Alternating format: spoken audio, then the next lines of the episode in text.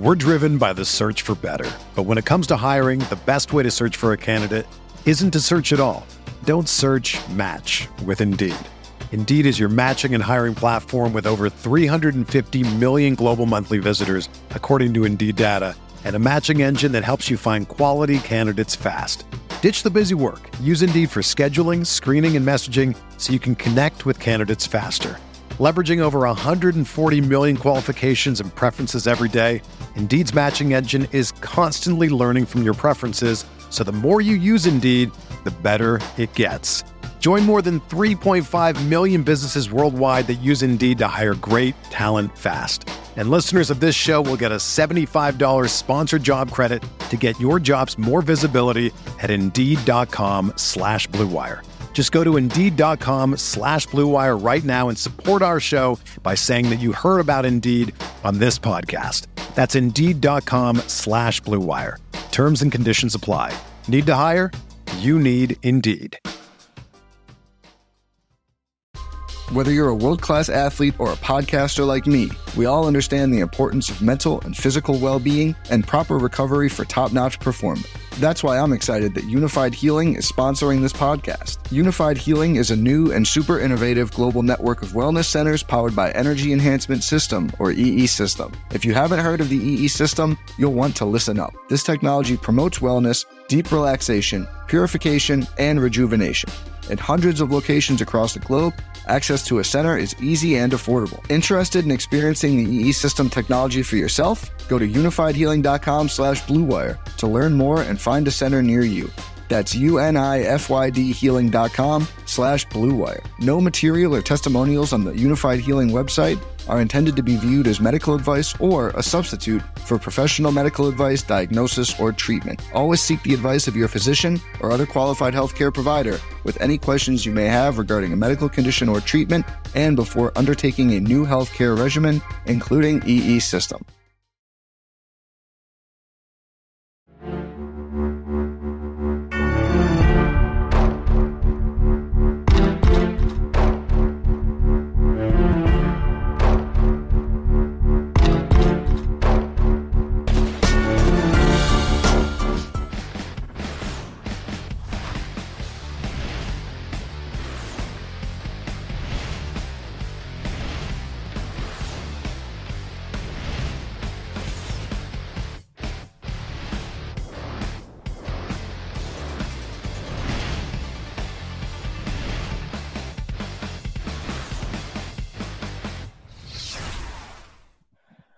Going on, everybody? Welcome to the RotoGrinders Advanced Sports Analytics Show. I'm your host, Travis Mangone, back with my buddy Stewart here. How's it going over there, Stewart?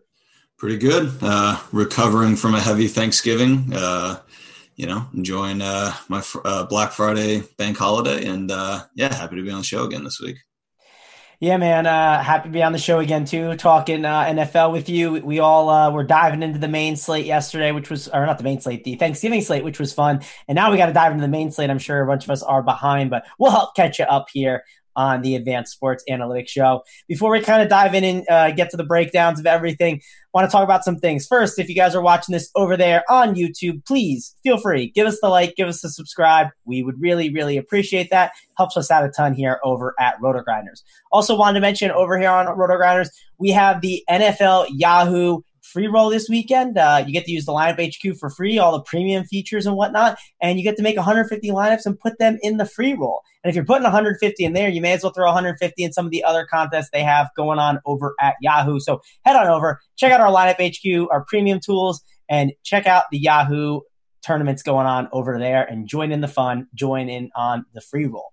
But let's dive right in. Let's talk about some Week 12 review, Stewart. Um, I'm blanking on what even happened last week because you know we just had Thanksgiving slate and everything. But uh, yeah, it was uh, it was an overall good week for me. Uh, thinking back, I didn't do too bad. Uh, how about yourself?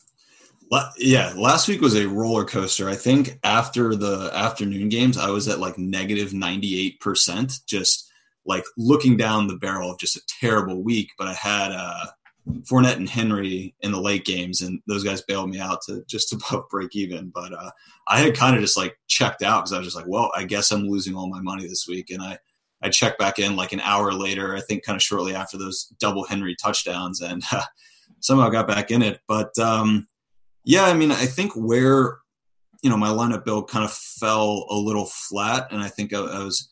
Uh, you know, there's a tough decision I think for for me to make. I was between Matt Ryan and Baker Mayfield, um, and you know, one one thing sometimes I feel like in my quarterback selection I, I lose sight of is just how much pressure we can project uh, to be applied to to a quarterback.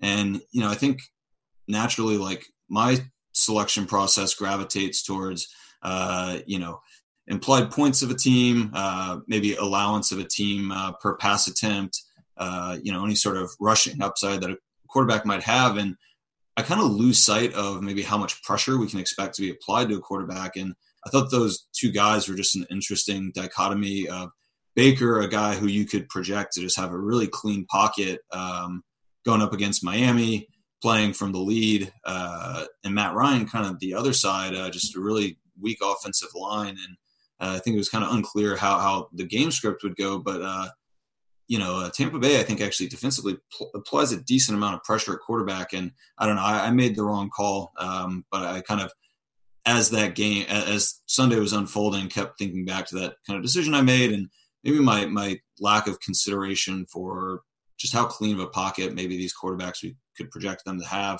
Uh, it was definitely something I was kind of thinking about, you know, with Matt Ryan playing on a Thursday slate, trying to carry that, uh, maybe learning through to Thursday. Um, so I don't know. It's uh, that was kind of one thing I was thinking about coming off of Week 12 and uh, just getting on a guy that, you know, you could have seen having a lot of pressure, and that really turned out to be the case uh, both on Thanksgiving and Week 12 for Ryan. Um, that's kind of one of my takeaways from from Week 12. Yeah, man. Uh, oh, Matt Ryan, he is the whole Falcons team has just been no one's been able to get it right, at least as of late. It's been uh, frustrating and confusing. Uh, wh- one guy I do want to mention is Leonard Fournette. We saw that squeaky wheel end up working out, and he's going to be an interesting guy to look at this week with uh, you know the situation going on because he's getting a ton of pass work, uh, but he is going against a really tough uh, you know run team. So that's one guy I definitely want to touch upon when we get into that. let's talk about any other Thanksgiving review stuff any takeaways you got there? I mean, the Cowboys, man, that was an ugly one from them. Uh, you know, Mitch Trubisky, I don't think he's back or anything. Uh, I think he's, uh, you know, just taking advantage of some, uh, you know, decent situations, and they're trying to cater to him a little better, which is which is definitely good. It seems like Nagy's trying to cater to him a little more, but uh, I don't know. I'm still not a really big buyer in Mitch Trubisky in the long run. Yeah, I mean, I think in general, I'm not either. Um, but I, I, I, was kind of trying to uh, carry that pressure projection through. And like, I think Mitch was the guy on Thanksgiving that you could project to have arguably the cleanest pocket. Maybe Drew Brees, uh, just because that Saints offensive line is uh, so great. But I think, uh, you know, if you were to boil down like uh, some sort of aggregation of expected or lack thereof expected, uh, you know, quarterback pressure per dollar, like I thought Mitch was a really strong play. He, he was actually the quarterback that was kind of showing up at the top of uh, this optimizer tool that we, we rolled out uh, earlier this week. And, um, you know, I think uh, I don't know. I maybe you know uh, a blind squirrel uh, catches and, and, finds a nut, but um, I uh, I really thought like you know the the projectability of Mitch's uh, you know having having time to throw the ball um, you know boded well for him, and uh, you know I kind of want to keep thinking about that as I'm moving forward through the rest of the season being wary of quarterbacks that maybe have uh, the possibility to just be under pressure all game and uh, maybe recognizing that there is a, a, somewhat of a dangerous floor with some of those guys. Um, so yeah, that's kind of my thoughts from Thanksgiving. The Blough thing was obviously fun for uh, you know a couple uh, about a quarter. Um, but uh, yeah, man, these cheap quarterbacks, like you know, you don't need it doesn't take much for them to uh, hit that value. Uh, I think on a slate where maybe some of the other quarterbacks got a little less uh, production, you know, I think he would have been a you know pretty pretty strong lineup piece for sure. Yeah, I mean, Blough wasn't bad. He, he was uh, better than we thought. Uh, it was at least fun, right? Uh, that first game was kind of uh, expecting to be ugly, I guess you could say. But uh, overall, you know, solid Thanksgiving. I made some money, so I can't complain. And uh, you know, kind of on to the main slate. But uh, Stewart, before we get into the main slate, uh, I wanted to ask you a question here. You got a little tool over here at uh, you know Advanced Sports Analytics, this optimization tool, and I wanted to like kind of give you the opportunity to share more about the, more about it. Yeah, so we you know, I think to date, a lot of our work at ASA has been on doing a lot of data aggregation, data cleaning to produce metrics that players can use to incorporate into their lineup construction. Uh, you know, intermediate to advanced players, I think have a good understanding for, uh, you know, how to incorporate some of these metrics. Um, and we've kind of been leaving the task of weighting properly all these, you know, inputs that we might consider into their lineup construction. But I think the goal all along has been to put together a, uh, you know, algorithm that does weight, I guess, all these different decision metrics that we're making decisions around and putting that into an optimization uh, or projection and optimization tool. Um, so we actually finished that up uh, last, like earlier this week. Had it rolled out for Thanksgiving. Uh, had it free access for Thanksgiving. Um, our, you know, our optimal lineup did uh, did kind of sneak inside the cash line and, and the double ups and uh, some other, uh, you know, alternative lineups further down. Also uh, performed pretty well in cash. Uh, Not sure. I didn't do any triple ups this weekend. I think maybe uh, like our top DAC lineup might have sneaked in, but um, yeah, I wanted to go through and just kind of try to give the quickest tutorial possible uh, I could on maybe how to use the tools uh, from just a uh, you know keystroke and functionality standpoint. Maybe also just some kind of thought pieces on how to incorporate the tools. So um, when you go to the ASA page, you know you can go to the NFL drop down menu, select optimizer, and you're taken to the tool. Uh, so this is the interface of the tool right here.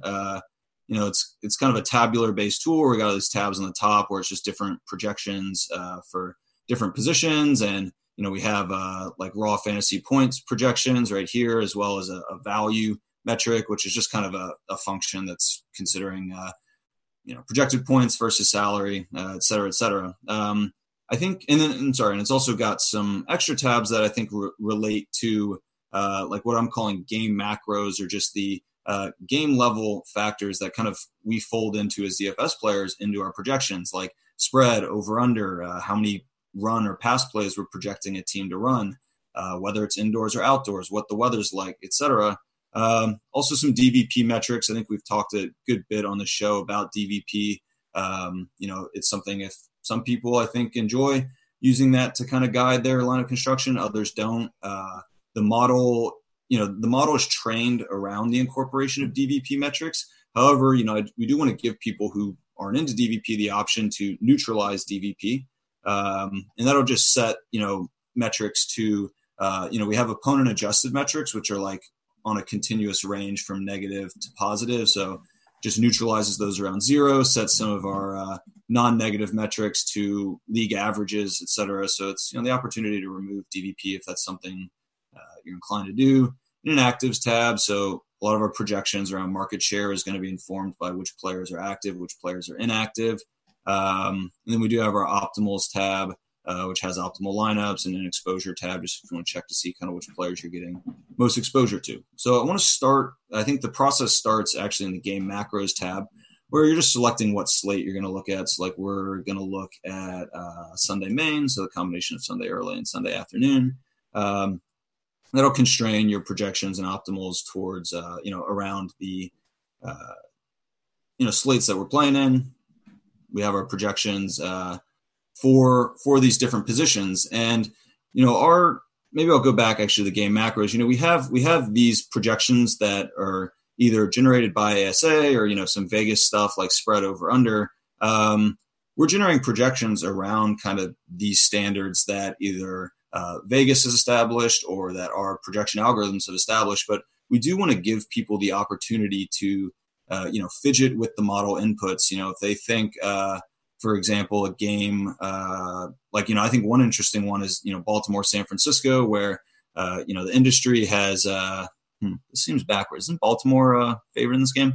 Uh, might have to go back and check these. Oh yes, I'm sorry. Baltimore minus six in the team column. You know, but if you wanted to build, uh, you know, optimize a lineup conditional on, uh, you know, kind of an alternative set of outcomes, like maybe uh, Baltimore, uh, you know, Baltimore onslaught stack, where maybe you want to build around the assumption that Baltimore is going to play this game out uh, more similar to a team that's favored by like 15 points. Uh, you know, you can go in and actually download uh, you know some of these inputs edit them in excel re-upload them back into the model and our projections will adjust based on uh, you know modifications you might want to make to the inputs so um, i'm going to walk through kind of an example of that not at the game level but at the player level um, i haven't updated our uh, you know input projections for like market share in the last uh, couple or in the last day, really since I think lock yesterday. Um, but you know, I was looking through our projections, and uh, let's see, you know, we got Tyreek Hill at the top. Uh, Tyler Boyd is kind of interestingly high. Uh, you know, one guy I think we'll get to that I'm, I'm really uh, bullish on this week is uh, uh, what's his name? Uh, Davante Adams, and I'm not sure why he's not showing. Uh, anyways, uh, but Davante Adams, and uh, you know, we're kind of projecting what I think is a bit of an under projection. And, you know, I'm looking through as maybe why that might be. And here are some kind of internal projection or either internal historical metrics or projections, uh, you know, projection for how much market share Davante Adams will have, how much of an air yard share he'll have in the game. Uh, you know, we, we, we're doing our best on the back end to kind of update some of these algorithmic projections, maybe smooth them out with what we think is a little more likely. Um, you know, we want to give the user the opportunity to input some of their own projections if they kind of disagree with how we're looking at something. Uh, so they can do that by downloading, um, you know, our, our uh, set of projections and the inputs that come into them, and you know, people can edit, I guess, these uh, inputs that we, uh, you know, we have to maybe kind of update to projections to really make them their own. You know, I think that's you know one way we can kind of gain an edge is rather than relying on projections that we're you know feeding into the algorithm. Uh, you know, modify inputs to kind of really you know make their projections unique and maybe different from the field uh, and gain some advantages there. So if we wanted to like update, uh, you know, some maybe a market share projection for Davante Adams, we can do so with you know you download the spreadsheet and you'll have to kind of look through the different column names to understand what each metric uh, coordinates to. I mean, I, have you know, in building this tool, have a decent familiarity with what uh, the different ones coordinate to. But I think you know, with uh, you know, with enough uh, kind of usage of it, you can get a feeling for how these uh, you know coordinate. And uh, so the tab I'm looking at, where you know, I think our model is a little bit underweight on Davante Adams was his uh, his market share of targets, right? Like 22 percent, I think is pretty low. Uh, and I think there's a you know this tool is really useful for incorporating other ASA tools into it to uh, really create more accurate projections. Um, you know, we could pull up like our volume efficiency app and, and get a sense of maybe lately what Davante Adams has been doing from a market share standpoint while that's loading. Um, you know, so here's actually our uh, predicted target market share column, and we can see we have Adams at 22 percent and you know some other guys. I think uh, let's see if I just sort by salary real quick. It should kind of order nicely. Uh, yeah, so we got Adams at the top, uh, MVS, Allison, Lazard, Kumerow.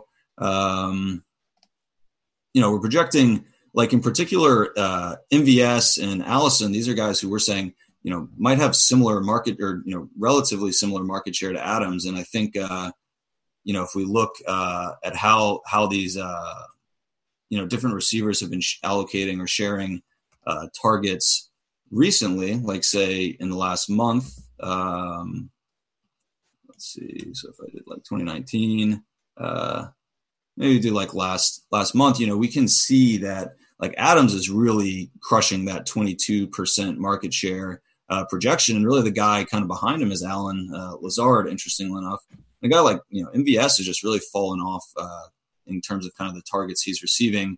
Uh, so you know we could go ahead and like update these to maybe like uh, you know I don't know thirty.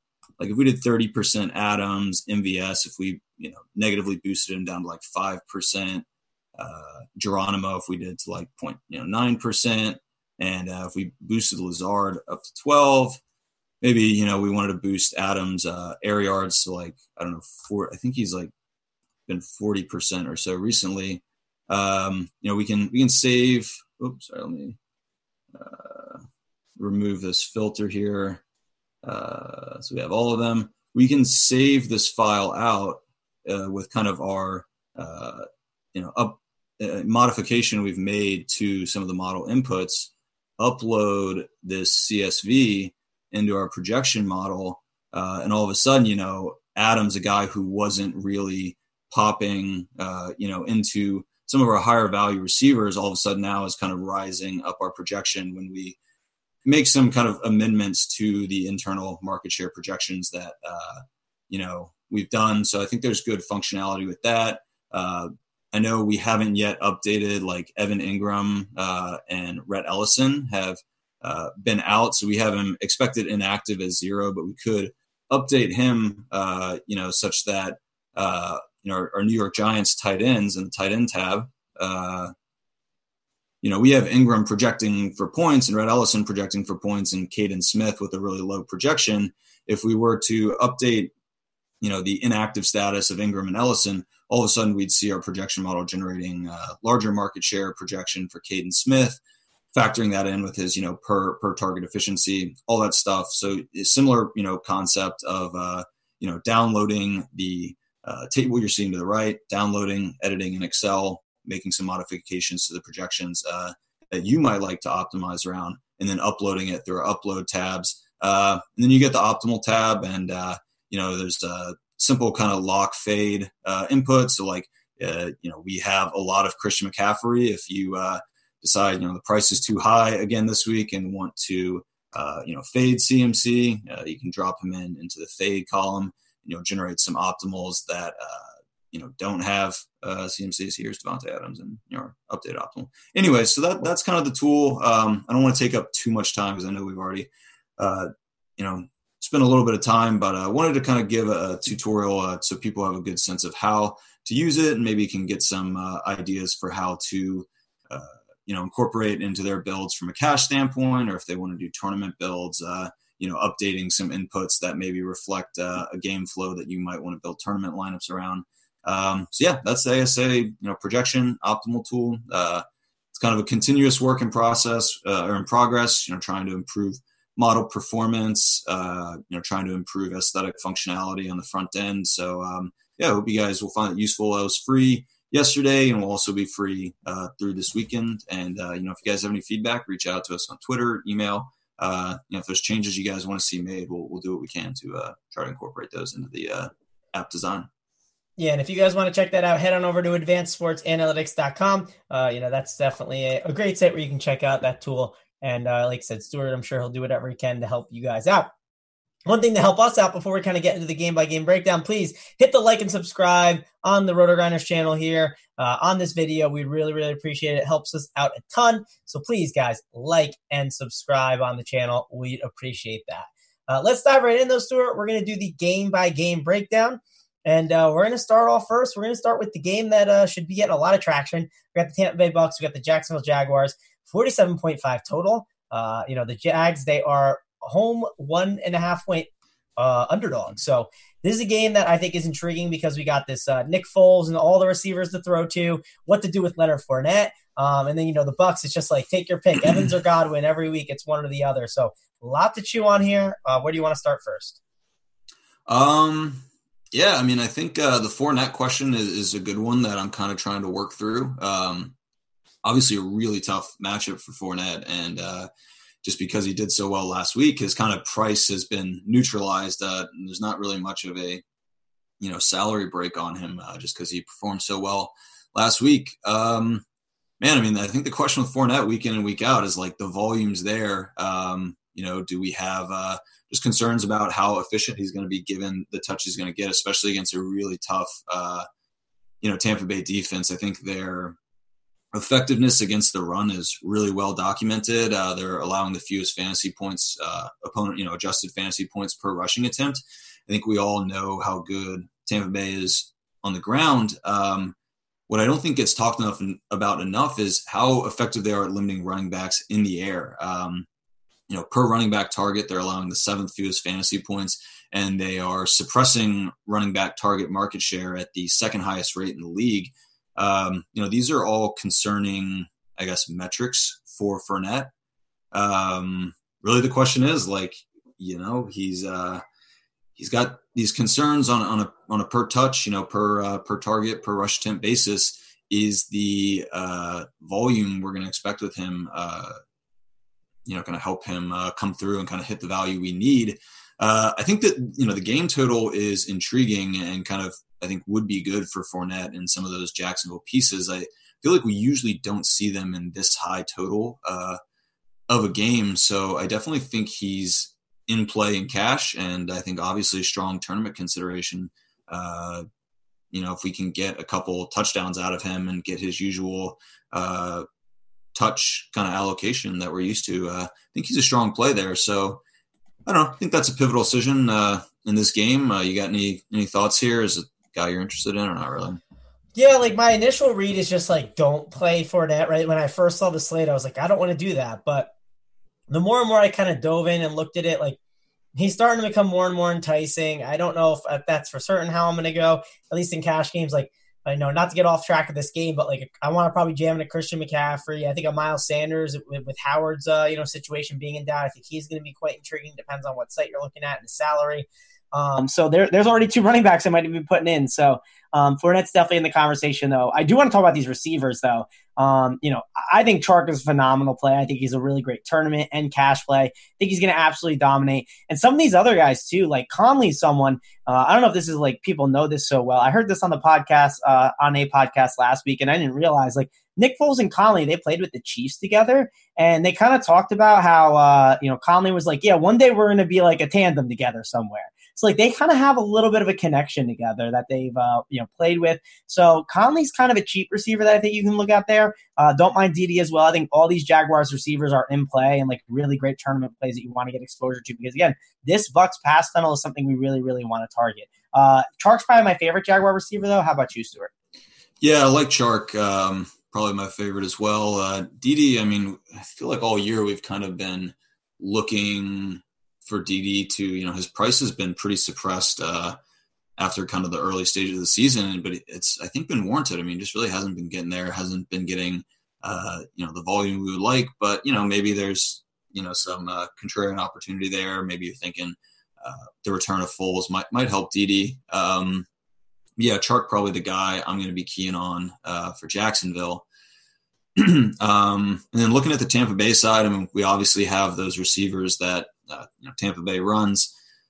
Great plays uh, week in and week out. Seems like it's kind of tough to try to stack both of them on the same team, but uh, in isolation, both really strong plays. Uh, one guy though, I'm I'm pretty interested in on the Tampa Bay side is Ronald Jones. I mean, we saw Derrick Henry absolutely gash uh, Jacksonville's run defense last week, and you know, obviously Ronald Jones is a step down from Derrick Henry, but uh, I mean, Jacksonville is entering uh, Carolina territory as far as just the you know the worst run defense in the NFL. Uh, they have been really bad against the run, and uh, you know Ronald Jones has at times shown you know the ability to uh, be effective on the ground, and he, he seems to have a pretty good uh, you know grip on the Tampa Bay lead back uh, role. So definitely interested in Ronald Jones as maybe a pivot off of those receivers. Uh, but obviously, I mean, Evans and Godwin so explosive. I think uh, you're always incorporating them into your uh, tournament consideration, you know, week in and week out. Yep, I agree with you on that. Um, yeah, the Ronald Jones situation is a funny one. Uh, I just don't know how to approach it, but he's certainly in play, and that Jameis in the stacks with the uh, you know Tampa Bay receivers is always in play in tournaments. Uh, let's move on to the next game. We got the Green Bay Packers, New York Giants. 44.5 total. And listen, this is my Green Bay Packers. I, I love this team. Uh, I think they're they're going to be a really nice playoff team here. Hope they can kind of find their identity and get things straight. And I know there's a squeaky wheel with Aaron Jones there, possibly getting him more involved. Jamaal Williams is a really interesting price over on DraftKings at 4.5K. I think he's a cash game option you can consider with the amount of targets he gets on PPR sites specifically. And then Davante Adams, his price is just too cheap at 7K. We talked about his market share and everything in the optimization tool that you showed. I love Davante Adams. I think he's one of the best receiver options. So uh, talking about this Green Bay side, I think there's a lot to like. Yeah, I mean, really agree with Adams. I mean, seven thousand for a guy who is getting as much, uh, you know, volume as he is, and it's really just like a dream matchup for, you know, Green Bay pass throwers and pass catchers. Um, New York Giants are allowing the most fantasy points per target to opposing receivers, and you know, Adams is a guy who is probably going to be getting anywhere from thirty to forty percent of you know targets uh, thrown his way. Like I just think he is in a dream spot and one of the more lockable uh, players I think on the slate. And at seven thousand, like he's not even really a guy. You know, we have to find ways to save for. Like I think he's just at a really great price, really great matchup, and just has an incredible role with the uh, you know Packers pass game that that is pretty effective. It's a pretty good game total. It's actually, I mean, it's a very good you know total for for Green Bay at forty five. Uh, you know, Green Bay expected to get like six or six and a half. Um, yeah, love Adams. Um, yeah, I'll probably be attacking this game. I think Giants uh, through the air. That's typically how I'm wanting to go after them. Uh, so yeah, Rodgers to Adams, great for tournaments. Uh, you know, it seems like Rodgers would be in play even in cash. Uh, Adams, I think, you know, great cash play, great tournament play. Uh, really liking the Green Bay air side on the ball. Yep, definitely do as well. The one question I have is uh, the, there might be weather there this weekend, so I don't know. I saved that for like Saturday night, Sunday though to really get worried, but just check on that because that could obviously change some of the situations and how you want to approach the game. Uh, how about the Giants side of the ball? They're moving Sterling Shepard back to the slot. I saw that, so you know, back to more than that his natural role. So I think that could help him a little bit. I just don't know what I want to do here.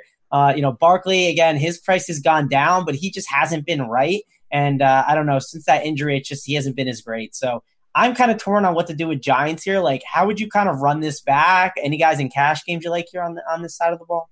Yeah, I mean, I think there's a bit to chew uh, on the Giants side. I mean, yeah, the Saquon thing, it's kind of tough to figure out. He has not been very strong this year. Uh, his price has come down, but it's really good matchup for him. I mean, the the Packers are allowing the third most adjusted fantasy points per rush attempt behind the atrocious, you know, Panthers and Jaguars defenses, and uh, seems to be a good matchup for him. I mean, uh, Green Bay is doing a pretty good job at limiting running back pass catching efficiency, but they are kind of funneling. Uh, uh they've been pretty effective at funneling uh, passes away from receivers and towards the running back and tight end positions, uh, and those are kind of the two spots I'm looking to attack them. Uh, Not sure if Saquon reaches cash consideration because I, I, feel like I might be a little more inclined for like Fournette, just given his uh, little more stable role. Um, but I definitely think Saquon's in play in tournaments. Um, yeah, it, it's tough, Stewart, because like we knew that this injury, right? He rushed back from the injury. Uh, it was clear, right? It was it happened.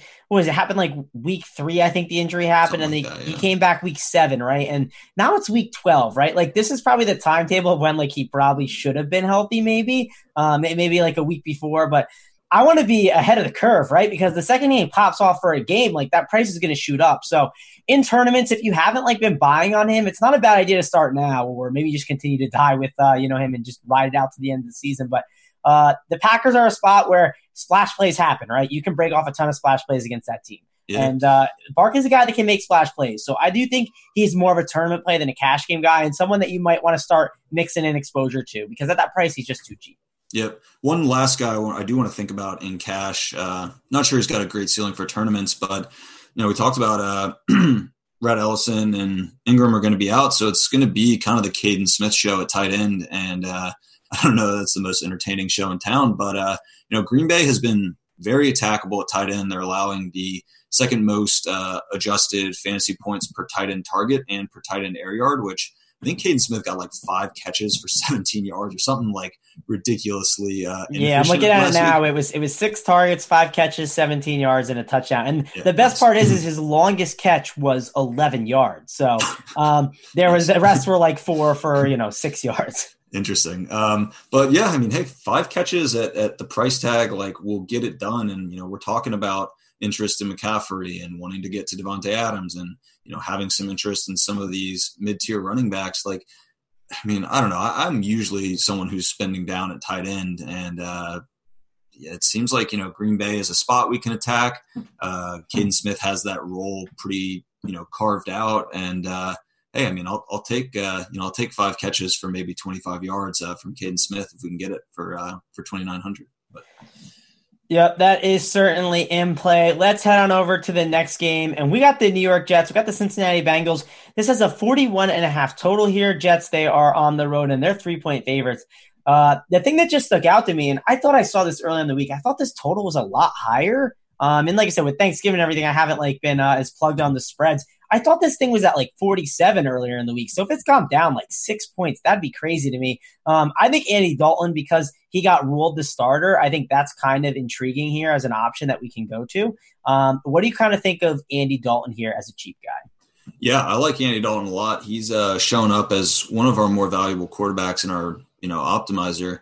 And uh, yeah, I mean the, the Jets are a team we know are going to be tough against the run, but can be attacked in the pass game. Um, I mean, they, they and uh, Yeah, so I think it's, I mean, 4,700, good spot. Uh, be interesting to see if AJ Green uh, decides he's going to play. It seems unlikely, but uh, I, don't were, think he's playing, man. It just yeah. It, there's he, there's no incentive. He doesn't gain any money from playing, so it doesn't make a ton of sense.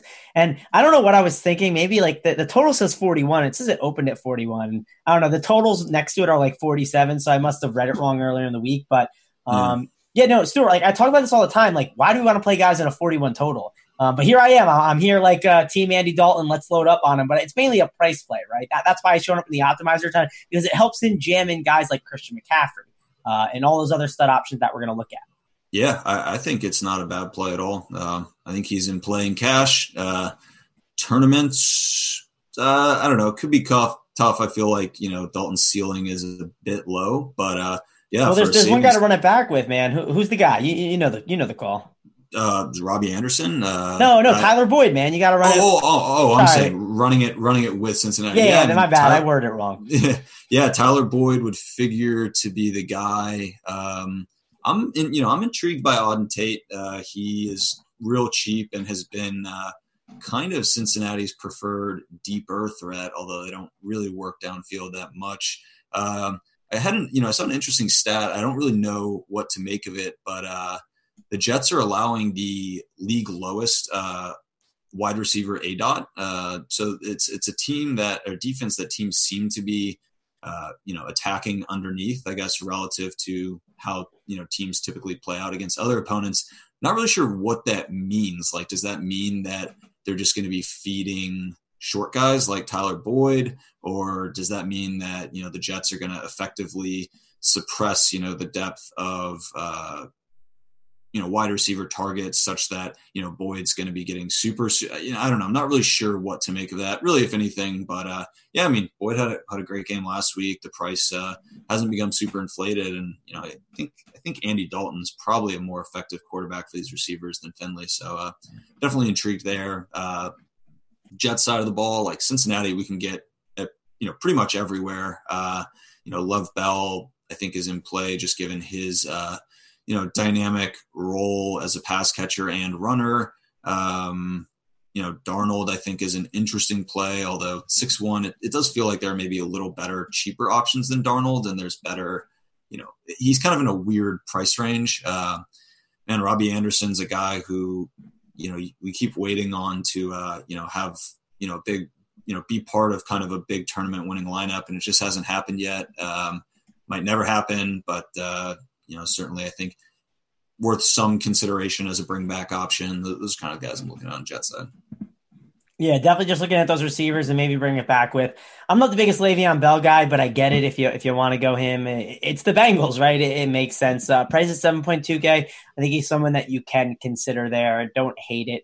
Um, it's definitely some of my bias leaking in there, but uh, yeah, again, I'm this, with you. I don't think I've played Lev Bell once in uh, cash this week or this year. Uh, probably won't be happening, but uh, yeah, I, I, played him once and I, I, got a good game out of him. So I'm trying to just take my money and run, I think. But again, like 41 and a half total, right? I don't want to like, uh, you know, just game stack it up all the way and load up on it. But I do think it's one of the better uh, lower totals of the week.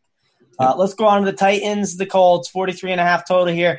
And man, Derrick Henry, he was the talk of the town last week. I'm wondering if it's going to be the same thing this week here against the Colts. Uh, you know, as the season goes on, he just gets better and better. Uh, the man just doesn't stop. Uh, do you have any interest in Derrick Henry, or was the price and matchup too much this time? Yeah, I don't know. This game in general just kind of feels like a blag game for me. Um, I mean, I loved Henry last week because he was going up against the Jaguars, and you know his price uh, wasn't super elevated, and now he's going up against a stouter run defense. You know, the Colts are going to try to slow the ball down, I think, in a pretty big way. Um, so yeah, I don't know. There's not too much I'm really interested in this game. Uh, you know, I do think it's worth noting Indianapolis as a as a defense uh, tends to allow kind of an elevated uh, you know target volume to opposing tight ends. We got uh, Delanie Walker out, Jonnu Smith returning that starting role. Uh, you know, could be you know his price isn't like as low as it was you know that the week past where uh, he was kind of getting his first shot as a starter. But uh, yeah, this game just total wise, team wise, feels a bit like kind of a uh, pass game for me. Yeah, uh, I'm with you on that. Let's move on. Let's go over to the next game because again, like I don't want to talk about this one. The only guy is like maybe Doyle. Uh, I probably should have mentioned him because of uh, all the receivers are out, but uh, that's the only guy I'm really considering. It feels like more of like a floor cash play. Um, let's move on over Redskins, Panthers, and again, I talked about not going crazy with these 40 totals, but um, we got Christian McCaffrey, right? We have to love him in this spot against the Redskins.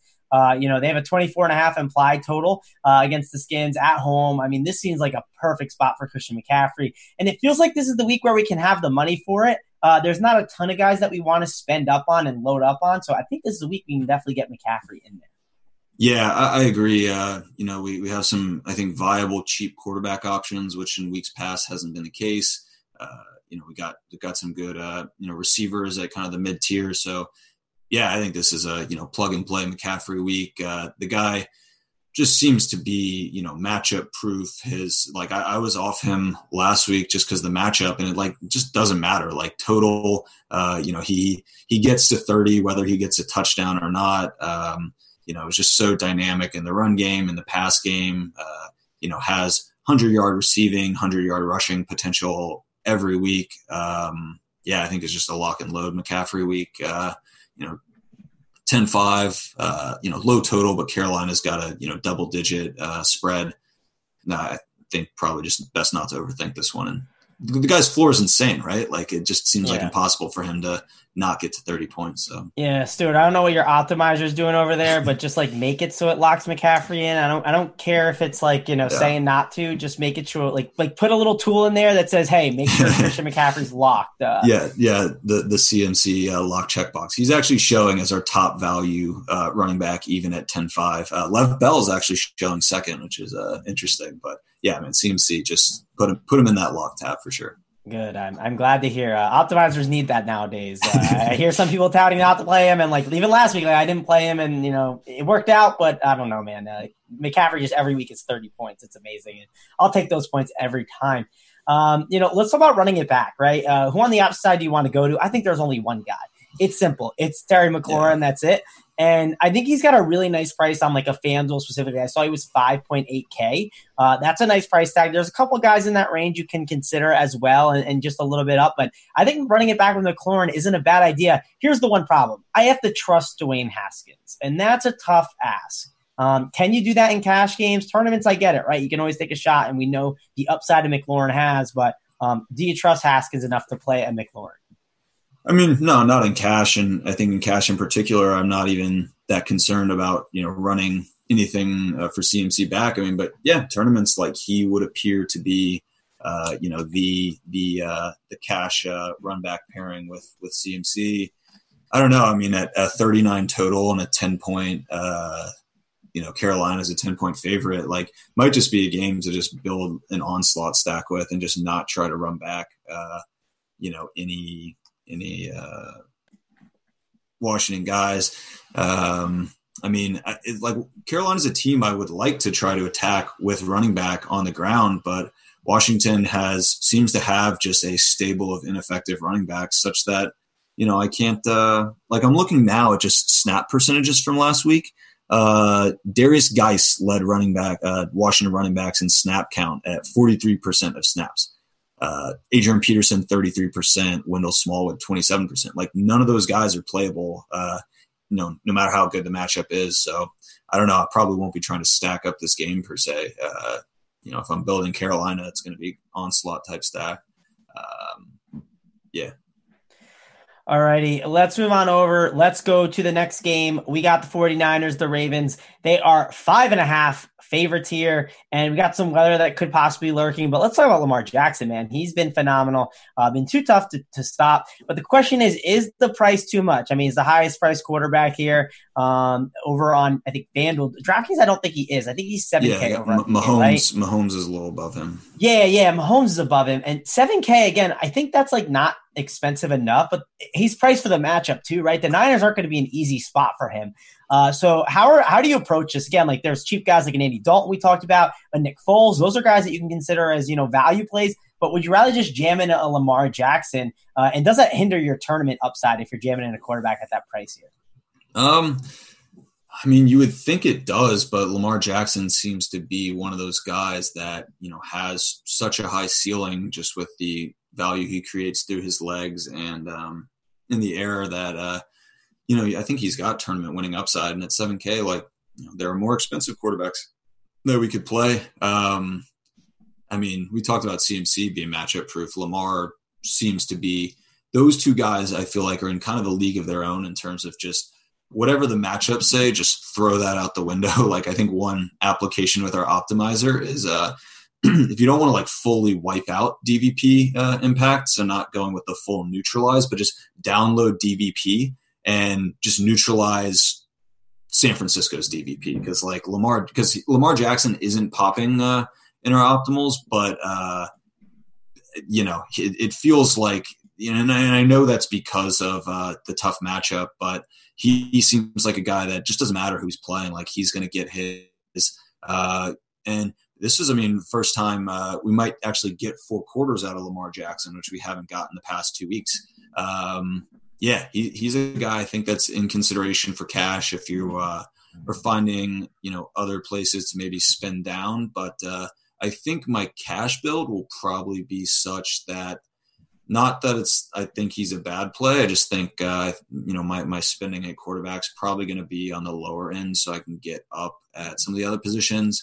But for tournaments, you know, Jackson strong play correlates really well with his uh, pretty much two primary targets in Mark Andrews and uh, Hollywood Brown.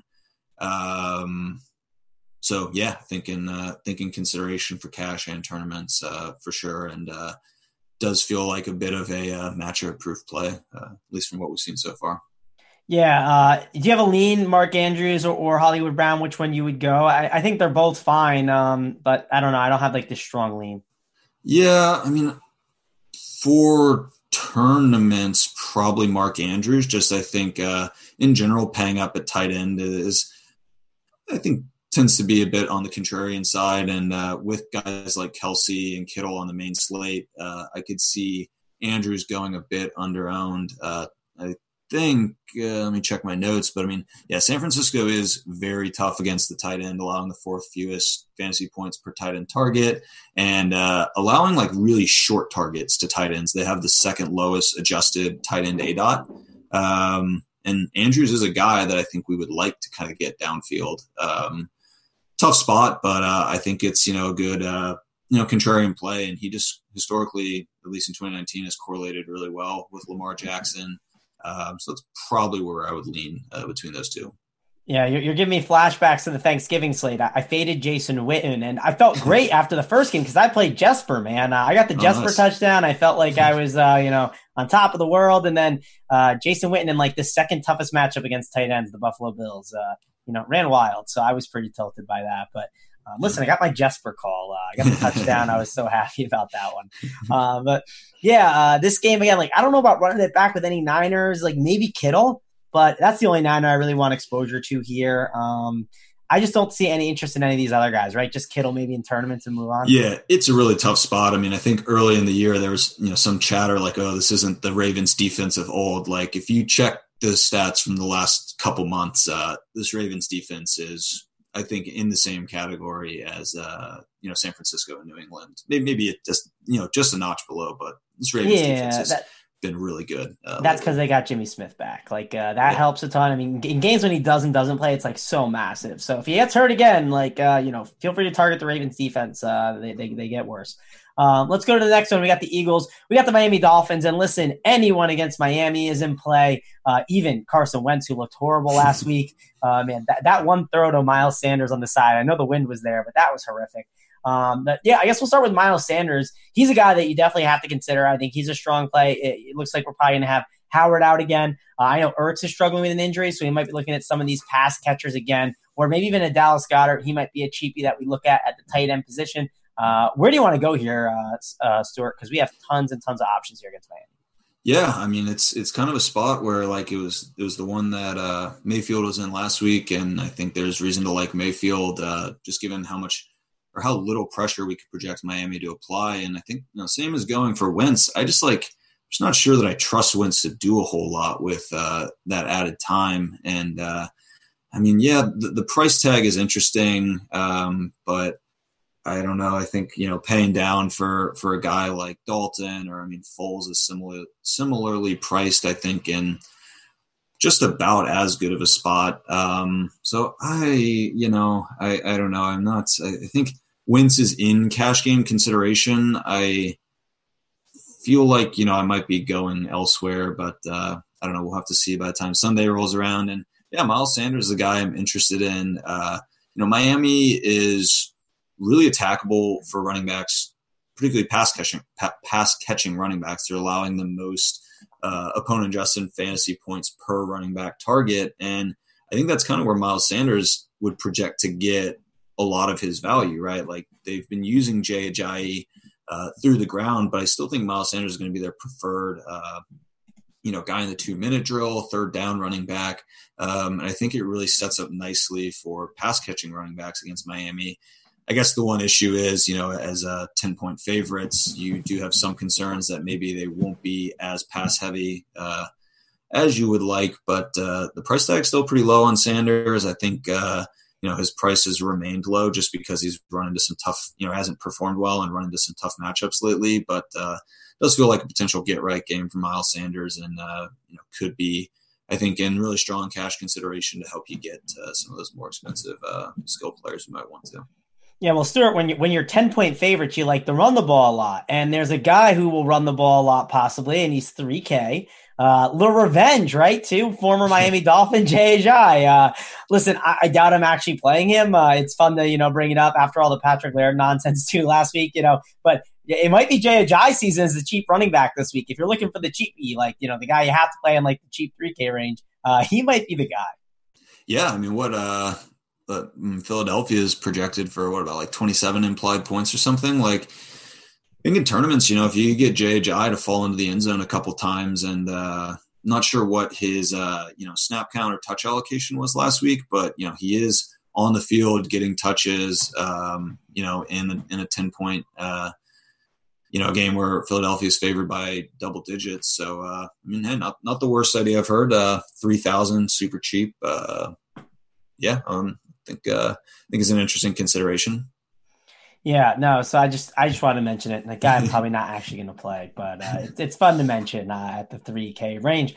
Um, you know, anyone to run it back with the Dolphins? Like, uh, you want to run it back with the DeVante Parker? He sees targets, but I don't know. I'm not excited. Yeah, yeah I mean, I think uh, last week we were talking about how Philadelphia has been pretty tough on opposing receivers, and uh, they did a pretty good job shutting down a, a good uh, Seattle pass attack. Uh, I don't know, not not terribly enthused by uh, any of the Philly guys on the other side. I think you would assume Parker is kind of the preferred guy, though, if you are going to try to run that back. Alrighty, let's move on to the next one. Um, actually, before we do that, real quick, I, I do want to mention some news that popped up. Uh, we got Juju Smith Schuster. He is going to be uh, out. We got James Conner. He is doubtful. Uh, Damien Williams, he's officially out for Sunday, right? So that's going to be interesting when we get to the Chiefs. And then Evan Engram in the Giants game, we, we talked about, he's out already. And we got Golden Tate's out as well. So um, that could help out some of the Giants pass catchers a little bit. Just want to drop that news that I ended up uh, stumbling upon on Twitter there. Also, guys, if you're watching this video, please give us the like and subscribe on the video. We would really, really appreciate it. Uh, let's dive in. Let's go on to the next one here, Stewart. Though uh, we got the Cleveland Browns, the Pittsburgh Steelers, thirty nine point five total. Uh, you know, just mention those guys who are going to be out. Right, we got Juju. He's going to be out. Doubtful on uh, doubtful on a guy like James Conner. Uh, is it Benny Snell season? Are Jaylen Samuels interesting? Um, do you want the Devlin Hodge, the Duck Man? Uh, I don't think I have any interest in this game. I just think it's like a really good stay with 39 and a half total. I just could see this game going like 20 to 13 and just being a really boring one. Yeah, I agree. I mean, I think Pittsburgh's going to, you know, play hide the quarterback, uh, just going to try to move it slow. Uh, Cleveland DST maybe is, uh, you know, one area might have some interest, but uh, yeah, I think a, stay away game as well. Uh, Cleveland's got, you know, intriguing pieces on offense, but really tough matchup going into Pittsburgh. And, uh, man, who knows? I mean, it feels like, you know, anyone could get thrown out of this game. Like if, uh, you know, I don't know. Uh, oh yeah, that you're not wrong. Actually, I, I, forgot that this was the this is the rematch of the yeah the the not so great game. So you know, uh, I, unfortunately, our optimizer doesn't consider uh, you know ejection uh, probability, but uh, I think there's there's some probability there for some of these guys. Who knows? You're, you're not wrong, but I think it's a good stay away game. It's a good catch me up game. Let's move on to the next one. We got the Rams, we got the Cardinals, 47 and a half total. And the Rams are favorites. Uh, you know, Jared Goff hasn't thrown a touchdown in November, but, you know, 25 points have to come somewhere, right? Because Vegas is always right. Um, I think Jared Goff, and listen, this sounds gross to say, I think Jared Goff is a really good tournament play with these receivers. I think it's definitely something you can be intrigued by. Obviously, tight ends against uh, you know the Cardinals, you have to consider them as well. Um, overall, I think the Rams are a strong tournament play because everyone has a bad taste in their mouth about them. Yeah, for sure. It's uh, you know a good get right spot for Goff. Uh, you know, Cardinals allowing the second most adjusted fantasy points per pass attempt, and uh, I mean uh, we would have reason to believe that Goff isn't a terrible quarterback. Uh, you know, if we take kind of his long form. Uh, so yeah, I think he's an interesting tournament play, cheap. Uh, he's got some good targets to throw to. I don't know that I have a real opinion on kind of what the preferred stacking option is. Like obviously, I'll, uh, well, I guess now it's what just down to Woods and Kupp. like both you know good receivers. I think worth some consideration. Uh, but Gerald Gerald Everett's got a bit of an injury bug, right? Um, I think. Uh, would be too bad because you know. Arizona yeah, I saw I saw there's some news on him with the injury. I don't know exactly what's going to happen, but you know how it is, right? If if there's like a tight end there, you plug him in. The question is, I think Everett's the better play than Higbee, But um, if you have to pick between one or the other and the other scores, and you have you know the guy who didn't, you're going to be so tilted by it. That's the one problem. Yeah, um, I think it's you know an interesting. Not, I mean, I think just baseline. Kyler's not a guy I'm super interested in, but I, I do think it, it you know, matchup in particular sets up pretty poorly for him. Uh, Los Angeles is pretty good at limiting uh, quarterbacks in their effectiveness as scramblers. They're allowing the fewest adjusted fantasy points per quarterback scramble, allowing the second lowest, seventh lowest, I'm sorry, uh, scramble rate to opposing quarterbacks. And, you know, Kyler's a guy, if you, you know, want to play him, you're expecting to get some value out of him from, uh, you know, his legs. And I, I think it's a spot where he, could struggle to do that. So uh, Kyler, I think, is a guy I'm, I'm, you know, we spend a lot of time talking about the guys we do want to play, but I think it's also valuable to talk about some guys we don't want to play. Uh, I think Kyler, for me, is, is a guy who's upside. I'm, I'm pretty uh, dubious about uh, given the matchup. Well, I mean, they're going to put up some points, right? And these rece- this receiving corps is not that great overall. Um, is Christian Kirk a guy that you want to buy in on? Like, uh, you know, that connection's getting better with Murray. He's someone that, as the season went on, I kind of wanted, like, you know, buy more and more of, and I thought the price would continue to go up. And um, I don't know. Basically, what I'm asking is, like, is Christian Kirk a guy in tournaments you think that you want to get some exposure to? Yeah, I think he's worth getting some kind of one-off exposure. I think uh, historically he hasn't, you know correlated super well with Kyler. So I think he's a guy uh, to kind of sprinkle in as like a unstacked play as, you know, around a more, uh, you know, correlated primary build. Uh, yeah, I mean, the price is still good for Kirk. Uh, five sevens up a little bit, but uh, yeah, he's been kind of getting better as the season goes on. Uh, and, you know, just David Johnson is, you know, kind of, I feel like maybe one, you know, knock against Kirk is we thought maybe like a guy like David Johnson would, uh, you know, have some role in the passing game. And I mean, he's just you know totally gone. Uh, so yeah, I think it's uh, you know there, there's a, there's good opportunity for Kirk, and we'd expect pretty good volume for him. Uh, so yeah, I think worth some consideration. Yeah, he's a guy I think you should consider there. Let's head over to the next game. We got the Raiders. We got the Chiefs. 51 total here. Chiefs are nine and a half point home favorites. And man, when you got those, you know, 10 point home favorites, uh, you got to love the running backs. And with the injury going on, LeSean McCoy at 4.8K, like, how do we get away from him? I mean, he seems like a guy that you're just going to lock and load in your lineups. I get it. He doesn't get a ton of attempts, right? That's the one problem. Uh, the attempts aren't, aren't there. But with Williams being out, he should get some uh, more opportunity there. So uh, I don't know. Am I, am I crazy to think that McCoy's going to be a cash game guy we're looking at and a tournament guy that has crazy upside?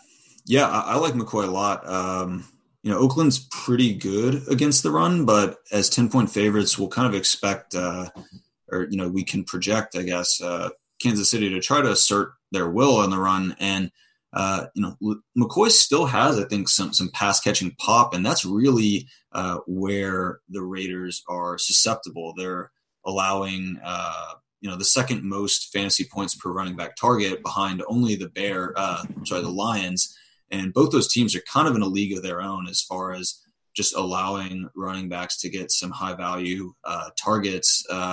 So yeah, definitely interested in McCoy. Uh, I think as as a runner, as a pass catcher, uh, and at the price, I mean, I think there's a lot to like there in cash and at tournaments uh, for sure. No, I, I agree with you. I think he's going to be one of the better cash game options and, and, a really good tournament play as well. Definitely want to get some exposure to him. And I expect the Chiefs to like just lay it down on them, right? They've had some games where they kind of like they slowed down the pace and just like against the Titans, and then the Titans end up coming back and winning. And this is a game where like they're fighting for the division, right? Like the Raiders are actually surprisingly in it. So um, I expect the Chiefs just to run up the score. Same with same with Andy Reid, right? That's what he does. Um, so I think it just lines up for them to put up a big, big number this week. So uh, like getting these Chiefs exposure, uh, like going up to Mahomes. I don't think people are going to want to you know pay up for him. They'd rather just play Lamar Jackson instead. So I think there could be some really nice ownership on Mahomes being low. Uh, they have an implied total of thirty. Uh, Tyreek Hill, I know he's dealing with that hamstring, and Sammy Watkins is very cheap. Like, listen, I, I like Tyreek Hill, but Watkins at his price, I mean, talk to me about that one. 5.4K for Watkins on DK. I know he's got the Q tag next to him. He didn't practice because of an illness, but um, I don't know, man. I think 5.4K, he's really intriguing. Yeah, I mean, he, yeah, you, you would think his value is pretty good at that price. It's just Watkins this year, ever since that first week, has kind of felt like fool's gold. Uh, something like I've been chasing a decent amount, especially I think I've played him a decent amount in some of these uh, showdown slates, and like he has a pretty low floor. It seems like. I mean, I think like two catches, 17 yards is within the realm of possibility for Watkins. Um, so I think he's a really strong tournament play. Um, I might just be biased by some past. Uh, you know plays that I've had on Watkins where uh, I'm a little concerned about his floor. Um, I mean, yeah, at the price tag, I think that there's good value to be had there. Um, man, I just he, he, I felt like I've been chasing fool's gold with uh, Watkins a bit this year. Um, yeah, I mean Tyreek Hill, the, the price is up. Uh, I don't know that he's a guy I'm going to be reaching for in cash, um, but Oakland. Uh, can be beat at receiver and in particular beat deep. Uh, they have, uh, you know, teams really seem to want to attack them downfield. And yeah, I mean, Tyreek Hill's probably the best in the business at doing that. So uh, I think worth some consideration in tournaments. Um, but the price tag, you know, I mean, the fact that he's what eight, uh, nineteen hundred more than uh, Davante Adams, like I just don't know that that's a you know a price I can stomach on Hill cash. Yeah, it's a tough price to stomach, but you know what his upside is. I mean, the the thing is, he had the hamstring injury, and early in the week it was questionable. But now he's a full practice on Wednesday, so he seems to be fine. But it is a hamstring injury, right? Those things can act up. So I don't know. I think with that, like possible, who knows what can happen in game. Uh, I'm to kind of stay away um, and just kind of look at a guy like maybe a Travis Kelce. I think he's a great play. Um, someone I'm going to love on a site like FanDuel where you're just forced to pay up at tight end. I think he's like just like the lock and load tight end play. I, I love him. I think he's in a phenomenal spot. So going to load up on some Kelce for sure at tight end. I'm sure you are. Uh, what about the Raiders side of the ball? Uh, anyone there you want to run it back with or get some exposure to? Because I'm just kind of out on the Raiders. Yeah, not not the most compelling side. Uh, you know, Josh uh, at a ten point dog. You know, uh, Josh Jacobs is you know potentially not going to really factor in to the game in as huge of a way as you would like. Uh, Jalen Richard, I mean, last year I, had some decent success just like locking in Jalen Richard at like, you know, 3.3 when the Raiders were awful and just getting, you know, six catches for 40 yards out of him. Uh, you know, I think he's in consideration. Uh, Darren Waller, probably a guy will not be going to this week. Kansas City is really tough against the tight end. They're allowing the fewest adjusted fantasy points per target and tight end air yard. Uh, Waller has just hasn't been, I think, as good, and his, his volume, his role has kind of uh, declined a little bit. You got the Foster Moreau, uh, you know, touchdown vulture risk. Like, I think Waller is probably a guy I, I might just be xing out, uh, you know, in, in tournament consideration and, and definitely in cash. All righty, let's move on to the next one. We got the Chargers, we got the Broncos, 38 and a half total here. And uh, yeah, man, I, I don't know what to exactly do with this game. Like, again, 38 and a half total, not a lot to like. The running backs, they split carries and opportunities. Like, it's just not pretty. Uh, Keenan Allen's cheap at 6.8K, and I like him on PPR sites. Um, but I don't know. I, I, I don't know. I just don't want to touch this game too much. Is that is that weird to say, Stewart?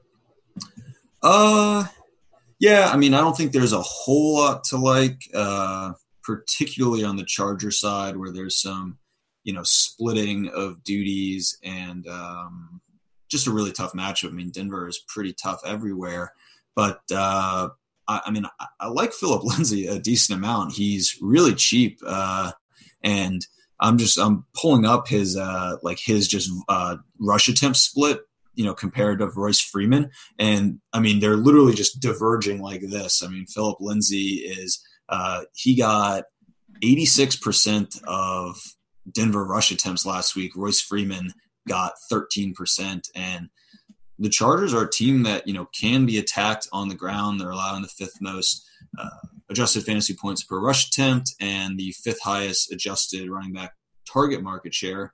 Uh, I mean, Phillip Lindsay is a guy that can get get it done in a couple ways. I, I really like him as a as a tournament play, and I think might even sneak into cash viability, seeing how kind of the roster uh, construction shapes out. Um, but he, I mean, he seems to just have full control of the Denver backfield, and I don't think it's the worst spot for Denver running backs. Uh, the total is a bit concerning, and just the pace at both that both these teams played is somewhat concerning. But uh, at five one, pretty cheap. Uh, just we, we kind of talked about how much we liked McCoy and McCaffrey, and it just you know uh, leaves somewhat limited running back roster spots and from a cash build standpoint. But uh, definitely, I think worth consideration in tournament builds.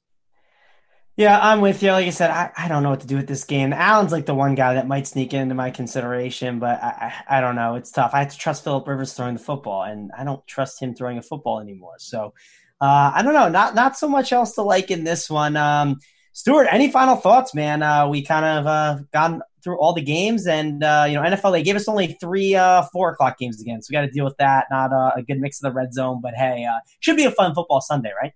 Yeah, I think so. We've had, I think, a couple just tough slates, tough pricing, and I think there's some value that's already opening up. I think it's going to be a fun slate, and uh, yeah, pretty excited for Sunday to uh, you know roll around. Got no teams on by. Yeah, it should be a fun one. Yeah, this one kind of feels like more of a breath of fresh air. Like I, I felt like the last one's building lineups, I was getting squeezed, right? I felt like I was suffocating every time. Like some there'd be another play I'd want. Uh, you know, five hundred dollars felt like a thousand dollars, or two hundred felt like four hundred. But uh, feels a little looser so far, so I'm kind of excited for this slate. Uh, excited to dive in. Uh, thanks a lot for joining us, guys. Feel free to check out Stewart and uh, you know Brandon over at Advanced Sports Analytics. Uh, they appreciate that.